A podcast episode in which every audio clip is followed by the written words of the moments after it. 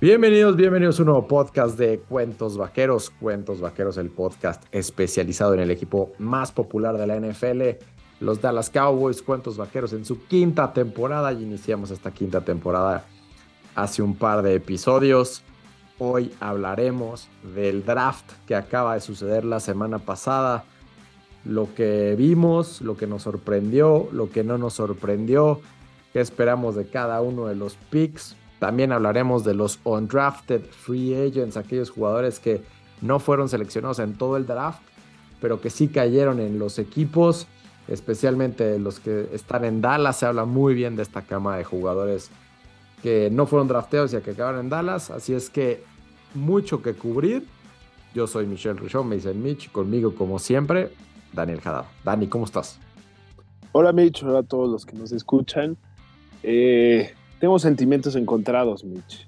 Estoy feliz porque, porque me gustó lo que seleccionó Dallas, pero estoy triste porque ya se acabó este proceso. Para los que nos escuchan, pues sabrán que, que el draft es de las cosas que más me gusta de, de la temporada de la NFL. Entonces, pues sí, como digo, triste porque se acabó el proceso, se acabó el día de, de abucharle al comisionado y demás, pero feliz por los resultados que, que se lograron del equipo, ¿no? La verdad es que en los últimos años siempre, fue, siempre fui muy crítico de lo que hizo Dallas en el día del draft y me han callado, me han callado la boca, ¿no? Obviamente hemos tenido algunos errores, como todos los equipos, pero bueno, en su gran mayoría nos ha ido bien, entonces no nos queda más que confiar, ¿no?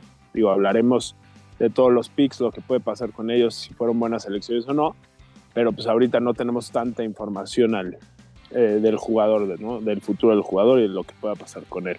No, mira, yo, creo que eh, estoy de acuerdo contigo, Dallas lo ha hecho bien en los últimos años, se merecen el beneficio de la duda. Y afortunadamente hoy que es miércoles 3 de mayo, ya tenemos pues por lo menos un par de días de haber estudiado un poco más a nuestros picks, porque creo que la teníamos muy clara en las primeras dos rondas, quién podía ser, quién no podía ser.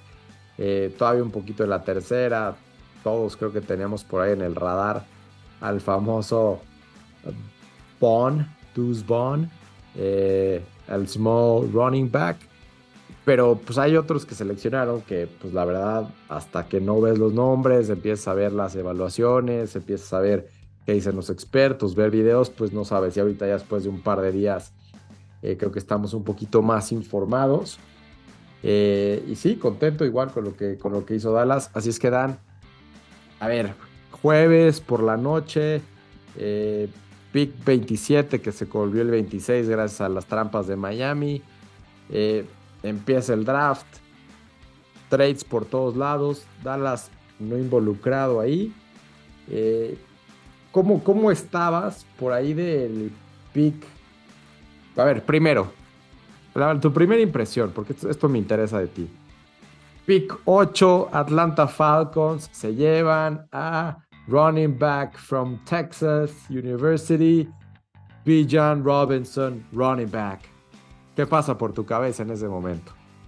Fue, fue como un agradecimiento puro hacia, hacia esa institución, ¿no? Creo que tanto ese como luego el pick, creo que fue el pick siguiente, el de Jamir Gibbs. No, no, no, es que justo te iba a decir, with the 12th pick in the NFL draft, the Detroit Lions select Jamir Gibbs, running back, Alabama. Sí, yo creo que fue como me sentí en paz después de esos dos picks, ¿no? Digo, eh, obviamente yo no quería que, que nuestra primera selección fuera un, un, corredor, pero en cuanto pasó eso, ¿no? Digo, además de lo de Jalen Carter a Filadelfia, que me dolió como si alguien me hubiera agarrado a guamazos cinco horas seguidas. Ahora sí, te puedo decir que no tenía ni idea de que iba a ser Dallas. O sea, realmente había visto en muchísimos eh, mock drafts que se iban a ir por, por Michael Mayer, pero no estaba seguro si esa iba a ser una estrategia que iba a ser Dallas, ¿no? Entonces, después de, que se fueron los corredores, ¿no? Y, y, se fue acercando el, el, pick de Dallas, se iban jugadores que, que sabía que eran posiciones premium ¿no? Como los receptores o los corners o los tackles ofensivos que ya no iban a llegar. Entonces te puedo decir que ya por el pick, que habrá sido? Como 23 ya no tenía ni la menor idea de qué iba a ser Dallas. No, eh, no, no sé tú cómo lo viste, pero realmente, o sea, algo dentro de mí sabía que no iba a ser Michael Mayer, pero también algo dentro de mí nunca se imaginó que se iban a ir por una posición que ni siquiera habían ido por jugadores en, en, free agency, ¿no? Sí, sí. Eh, bueno, teníamos un poco a Jonathan Hankins ahí en un trade a la mitad de la temporada pasada, pero sí, en el draft poco, poco valorado. Eh, mira, mi, impresión fue, a ver, vamos viendo cómo se va dando, se va Villan Robinson, entonces ahí como que ese fue la primer, el primer resultado que impactaba el draft de Dallas, ¿no? Porque creo que era una realidad que si en el 26 seguía Villan Robinson, Jerry Jones lo iba a agarrar sí o sí, pero bueno, se ve en el 8. Pues se rumoró mucho Jamir Gibbs, ¿no? Un jugador que también running back, posición de cierta necesidad de Dallas o aparente necesidad de Dallas, eh, lo agarra Detroit en el 12. Y después, bueno, eh, hicimos muchos mocks tú y yo y, vimos muchos mocks y, no sé, los tres o cuatro wide receivers más importantes, Jackson Smith, Nickba, Quentin Johnston, Jordan Addison y para mí el mejor de todos, Safe Flowers, se fueron 20, 21, 22 y 23, ¿no? O sea, tres picks antes de Dallas, los cuatro mejores wide receivers se fueron. Entonces, mientras, o sea, desde mi punto de vista yo lo estaba monitoreando mucho, 19 picks y no había ni un wide receiver este, tomado. dije, bueno, alguno de los cuatro mejores le va a caer a Dallas. Es una posibilidad real y de repente se fan los cuatro de forma seguida primero Jackson Smith Jigba a, Seattle, después Quentin Johnston a, los Chargers, Safe Flowers a los Ravens, Safe Flowers que va a revivir la carrera del coreback que finalmente le, pagaron ahí en, Baltimore. Eh, Jordan Addison se va a, los Vikings. Entonces, bueno, ya no se fue ninguno, ¿no? Por lo menos ninguno se fue a, a los Giants que era el pick antes de, Dallas, que bueno, hacen un, trade ahí con, con un equipo para, para hacer, eh, para irse uno adelante. Y después llega el 25 y bueno, todo el mundo dice, los, los Buffalo Bills se adelantan a Dallas porque a quién quieren o qué, qué está pasando. Y bueno, Dalton Kincaid, el, el, que era para muchos el mejor tight end, y bueno, en teoría Dallas iba a ir por un Tyren, entonces Buffalo se adelanta a, Dallas, aunque ya después reportes dicen que Dallas no iba a ir, pase lo que pase, por Dalton Kincaid. Entonces, pues bueno, Dallas estaba muy tranquilo y, hemos visto videos de la última discusión que estaba teniendo Dallas para ya cuando les tocaba escoger, ¿no? Y tenían dos opciones. Eh, a quien acabaron escogiendo Massey Smith, defensive tackle de Michigan, o el otro, Matthew Bergeron, un, jugador de línea ofensiva, tackle en college que aparentemente para NFL va a ser un guard, que acaba yéndose en la séptima posición de la segunda ronda a Atlanta. Entonces, pick premium, Dan, aplica pick premium, línea defensiva. Eh, en, lo que tú visualizas, Massey Smith es un pick premium por la posición? Yo no lo contaría como premium, no. hijo, no sé. Es que no sé si, puedes dar moverte de lugar porque ahí este, se suena mucho eco, pero, pero coincido, ¿eh? A lo mejor pick premium es el edge, son los, los que van por fuera y no tanto los que van por dentro. Este, pero, pero tú, Tú dime, aunque se oiga eco, que, que, se escuche tu opinión de Massey Smith. No, sí, de acuerdo. O sea, creo que con el tiempo, perdonen eh, a todos, pero creo que con el tiempo se ha vuelto una posición más importante, ¿no? No la consideraría como premium. Creo que es algo parecido a lo que es la posición de Tyren, que cada vez más los equipos eh, buscan reforzarse. O sea, creo que es muy importante para el equipo pero no sé si la, no sé si la consideraría como premium, ¿no? Creo que es, especialmente para lo que vimos, el año pasado de Dallas era importante, ¿no? Y he escuchado maravillas, nos hemos dado cuenta también en los últimos drafts que Dallas valora muchísimo a los atletas, ¿no? Eh, y, y Massey Smith es, es, un fuera de serie, ¿no? Entonces, creo que fue la elección correcta. Digo, había ahí, estaba el, corner y el, el, defensive end, que ahorita se me fueron de la cabeza los nombres, en este momento los Joey Porter. Correcto. Joey Porter Jr., que lo que lo seleccionamos tú y yo en nuestro mock draft en primera ronda y acabó siendo el primer pick de la segunda ronda, algo pues completamente inesperado. Y, de acuerdo, y el otro que se fue a Filadelfia. Eh, seguramente estás hablando de Nolan Smith. Nolan Smith, tienes toda la razón. Entonces, sí, estaban ahí, sí, de acuerdo. Eran las tres opciones que, pues yo vería que Dallas hubiera pensado en ellos, ¿no? Entonces, mira, eh, se vio la plática que tuvieron tanto Jerry Jones como Will McClay, como todos los demás, eh, en cómo valoraban la posición de, defensive tackle, ¿no? Y si proyecta muchísimo este jugador y si puede ser pues un poco como lo proyectado, va a ser un grandísimo jugador, ¿no? Y hemos visto fueras de serie como Aaron Donald. sí, sin duda. Y creo que ahí lo que nos va a ayudar mucho, eh, a lo mejor más Sneed a hacer mucho de trabajo sucio, no tuvo tantos sacks en, en colegial, pero se habla que no lo utilizaban de esa forma, pero que tiene la habilidad para... la proyección.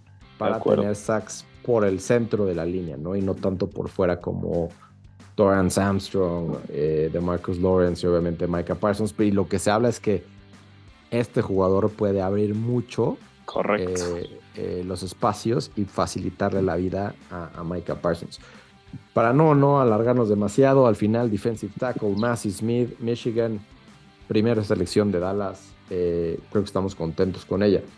Hablar a detalle un poquito de la, de la segunda ronda, eh, porque los primeros picks, como que muy rápido, en los primeros siete picks se fueron jugadores proyectados para Dallas, ¿no? Primero Joey Porter, a Pittsburgh en, el primer pick de la segunda ronda. Después Sam Laporta, que se supone que era el, el, el, talent que más quería Dallas, ya después en, otros reportes, se ve en el tercer pick a los Lions.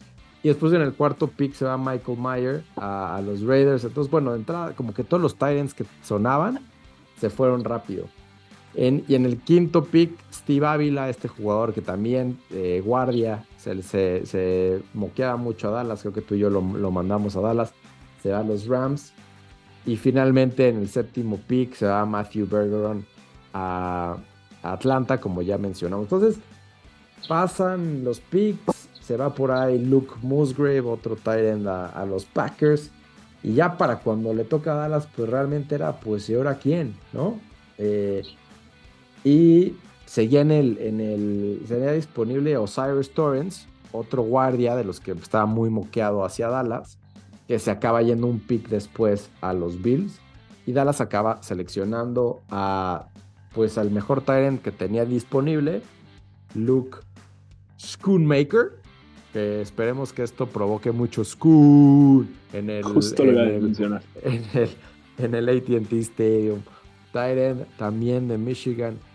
Y por lo que hemos visto valorado después del draft, aparentemente el Tyrant más atlético del draft con las mejores calificaciones por su atleticismo. Criticado porque cuando empiece la temporada o durante la temporada cumplirá 25 años, que son muchos años para ser novato. Pero bueno, si Dallas no le piensa pagar un segundo contrato como lo hizo con Dalton Schultz, quizás es buena inversión tenerlo cuatro años vistiendo eh, el uniforme de Dallas. ¿Una necesidad, Dan? Sí, ¿Qué opinas de Luke Schoonmaker? Sí, de acuerdo. Otra vez irnos por que Dallas busca atletas, ¿no? Creo que sí es una necesidad, aunque mucha gente hable de Jake Ferguson y Peyton Hendershot, creo que pues ellos los conocen más que nosotros y podrán ver eh, cuál es su potencial, qué tanto han crecido de año de su año de novato ahora. Entonces, yo sí lo veía como una necesidad y aquí es cuando entra la, ley de la oferta y la demanda, ¿no? En el draft, que eso como, como aficionados que hacemos mock drafts y demás luego no lo vemos, ¿no? Si se van en la primera ronda y antes de tu pick de la segunda ronda una cantidad de Tyrants y, y tú en tu lista tienes a a, a Schoonmaker como el, no sé, digamos, el séptimo mejor y al otro que tienes como octavo y noveno ya los tienes muy abajo, te tienes que ir por ese, ¿no? Entonces, a ver, yo voy a confiar en Dallas. Realmente nunca había escuchado de él antes de, del draft, pero bueno, después de, de, estudiar un poco, pues te puedes dar cuenta que es un jugador que bloquea bien, que tiene potencial de ser muy buen receptor, que le ven muy buenas cosas a futuro, ¿no? Igual dicen que, en Michigan no lo supieron utilizar bien, o bueno, no lo necesitaban más que para hacer unas cosas muy específicas. Entonces no pudo demostrar todo su, potencial, pero yo lo veo como una, una gran adición al equipo, ¿no? Igual y eso, guardia o tackle, eran como las, las opciones más que, que más se buscaban para el equipo. Sí, de, de, acuerdo con todo lo que dices. Después, eh, me gustaría hablar un poquito más rápido sobre la ronda 3, 4 y hasta la 5. Entendiendo que rondas 1 y 2 tienen que ser titulares. ¿no? O sea, tienen que ser titulares casi casi desde el día 1, tienen que marcar un impacto desde el día 1. Y Dallas en la, en la tercera ronda se lleva a DeMarvion Overshawn, un linebacker de Texas.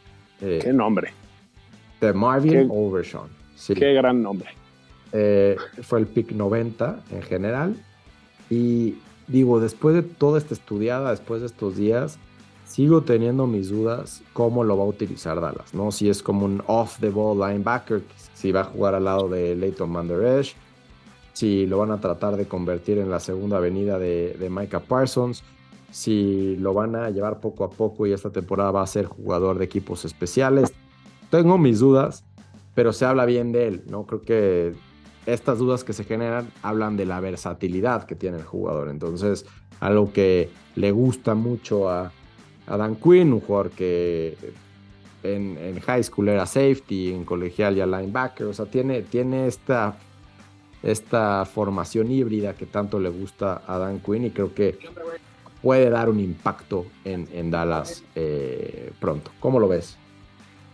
Sí, de acuerdo, que eso era la bronca de estos dos primeros picks, ¿no? Que igual y no son titulares de inmediato y eso es un poco de lo que preocupaba al fanatismo de, Dallas, ¿no? Aquí con, con The Marvion, otra vez, qué, qué gran nombre. Yo siento que Dan Quinn le vio algo, ¿no? Es, es la única explicación que lo veo porque también se siente como un reach, ¿no? Dallas en los últimos drafts como que ha ha ido a buscar por el jugador que quiere, ¿no? Digo, eh, está el caso de CD que era, a ver, este sí nos cayó y esto es algo que igual y no necesitaban en, un futuro inmediato, pero bueno, lo agarraron igual. Este lo veo más como un proyecto a futuro, que para eso son también las rondas 3, 4 y 5. Y además de, para que jueguen equipos especiales y demás, no creo que pueda dar un impacto inmediato. Igual ya estoy equivocado y ojalá, pero creo que sí es un proyecto a futuro, ¿no? mismo tema que, que Damon Clark, mismo tema que Jabril Cox, ¿no? De esos linebackers que no solo pueden hacer una cosa y, se necesitan mucho en este equipo. Ok. Ah, voy, a, voy a juntar a, las selecciones 4 y 5 y no porque tengan mucho que ver ellos eh, o la posición en la que juegan. Ronda 4 fue Biliami Fejoco o Junior Fejoco, eh, Edge Rusher de San José State. Y en la quinta ronda, a Sim Richards, un jugador de línea ofensiva de North Carolina. Y los junto porque los he visto eh, a ambos marcados como la mejor selección de Dallas en, el draft, ¿no? Por diferentes razones, principalmente por el valor, ¿no? Del, del pick. Que a lo mejor estos jugadores están valorados para ser seleccionados quizás dentro de los primeros 100 picks y William Fajoco fue en la 129, Asim Richards en el 169. Eh, jugadores que vienen a dar profundidad, ¿no? Aunque William Fejoco en los videos que estoy viendo y en análisis de expertos, quizás va a jugar más por dentro que por fuera en la línea defensiva. Eh, interesante esa opción, ya que pues está Masi, está el gran Isaac Alarcón. Osa. Por ahí. Osa, Neville, Gallimore. Hankins eh, y a Sim Richards, por lo que se habla de él, quizás es el guardia izquierdo de Dallas. ¿no? Entonces, vale la pena verlos a ellos. Creo que eh, estos dos picks me gustan porque vienen a dar profundidad a, zonas de necesidad de Dallas. ¿Algo que quieras rescatar de algunos de ellos dos, Dan? No, no, totalmente de acuerdo contigo. Creo que eran posiciones necesarias para más para el futuro que para ahora, ¿no? Entonces, son apuestas a futuro y, ojalá salgan ambas. Ahora quiero, quiero hablar un poquito más a detalle de nuestro primer pick de sexta ronda, que fue el primer pick de la sexta ronda después de que Dallas hiciera un trade con los Chiefs y mandaran un pick de quinta ronda del próximo año para agarrar a Eric Scott, cornerback de Southern Miss. Y quiero hablar de él porque este cuate, para mí, es el que de todos, todos estos, obviamente a lo mejor con excepción de Massey Smith, para mí fue este cuate el que Dan Quinn dijo, yo lo quiero sí o sí, váyanlo a agarrar ahorita. Y para mí, este va a ser el pick que, que despunte a Dallas en, cuando se valore este, este draft en uno o dos años. Porque se me hace muy raro que Dallas haya canjeado una futura, un futuro pick de draft eh, de una ronda pues mejor, ¿no? O sea, fue una quinta ronda, ganó una sexta, aunque bueno, fue el primer pick de la sexta. Probablemente el próximo año sea el pick 32 de la quinta ronda, eh, el que le demos a, los Chiefs.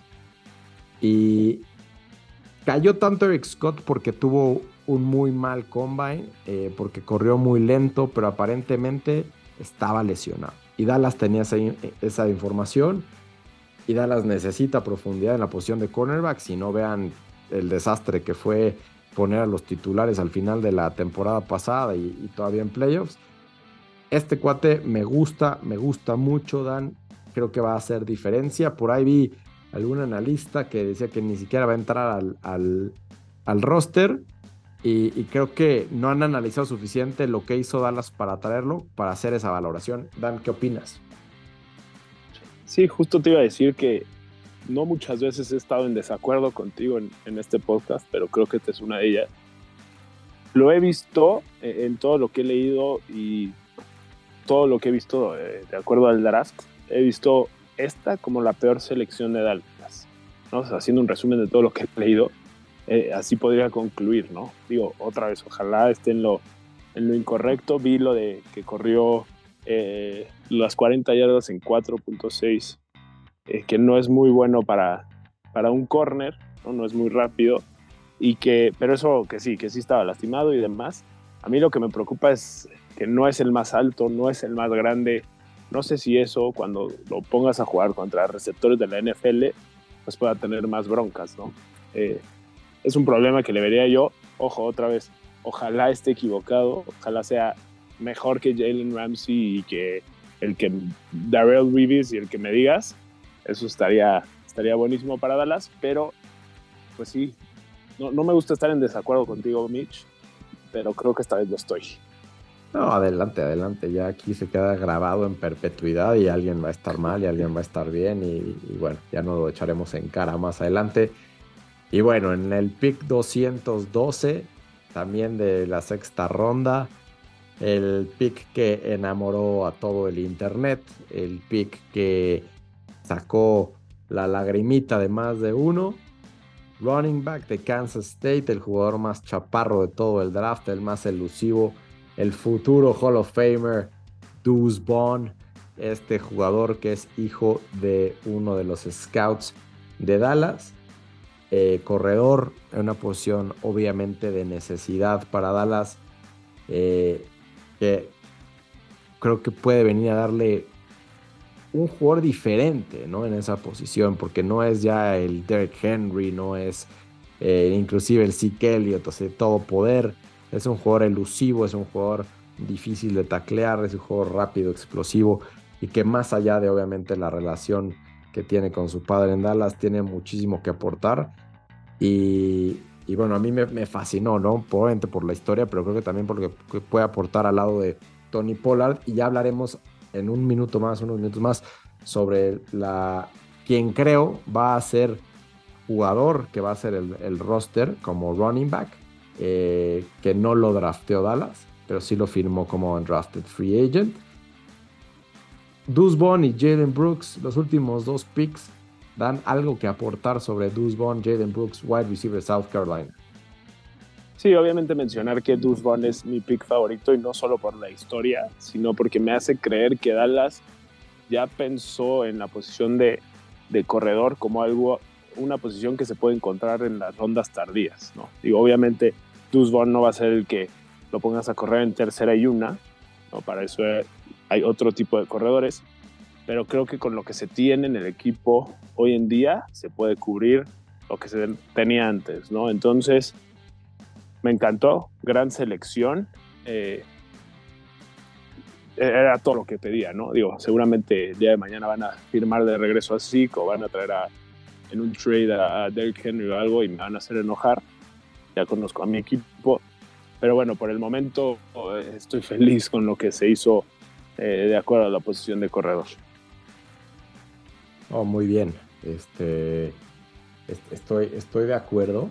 Eh, repasar de volada el, el depth que tiene Dallas en la posición de corredor. Tony Pollard, Malik Davis, Ronald Jones, Deuce Vaughn, eh, Rojo, ah, ya lo dijiste, Ronald Jones, Ronald, Jones. Eh, Dallas también firmó a.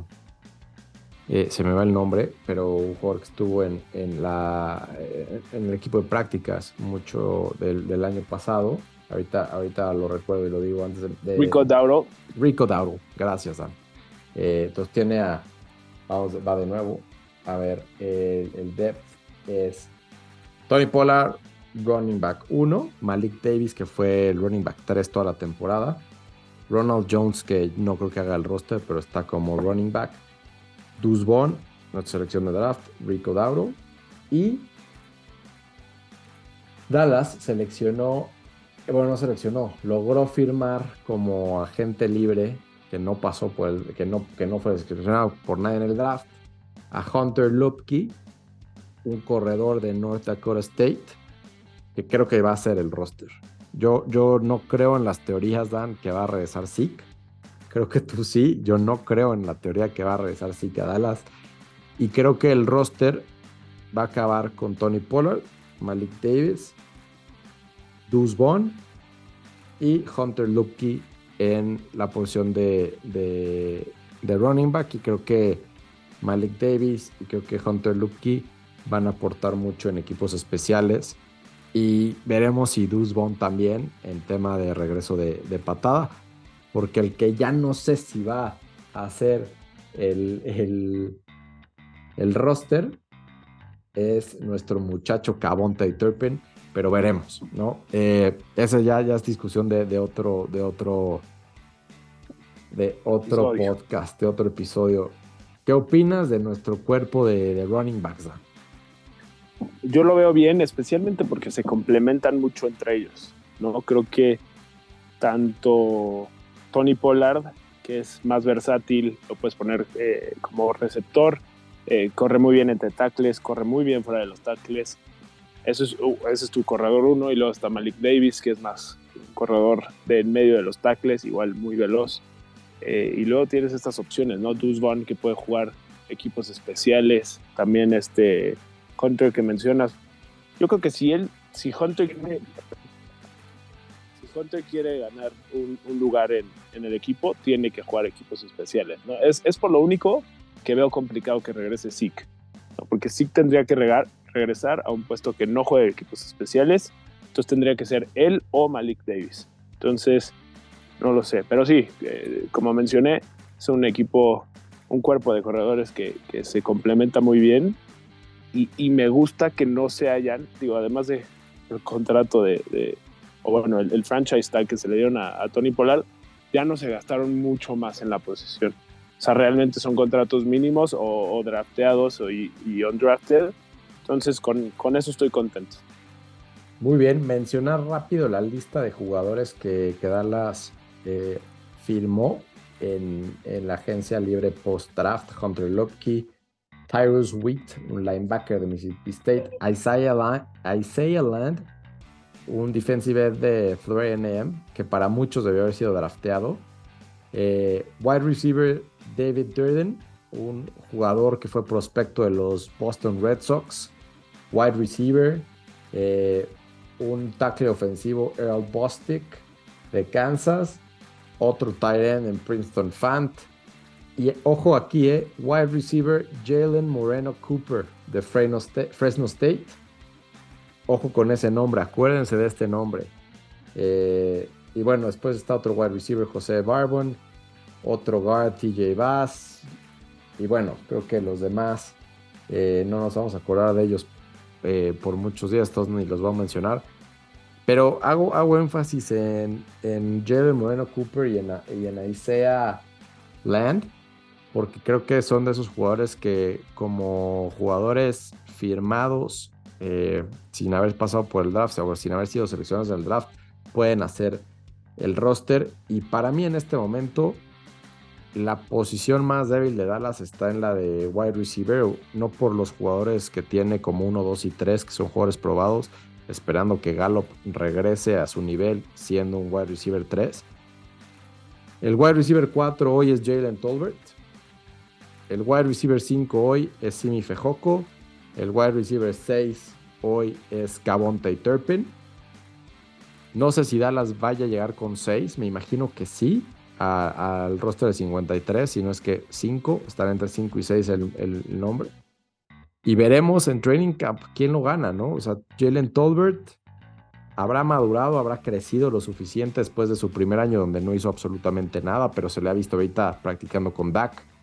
Simi Fejoco, seleccionado en el draft hace tres años en la sexta ronda, dará el brinco o se le abren las puertas a, jugadores como Jalen Moreno Cooper, ¿no? Jugador que, Cropper, perdón, Jalen Moreno Cropper de, Fresno State, que se hablan cosas muy buenas de él.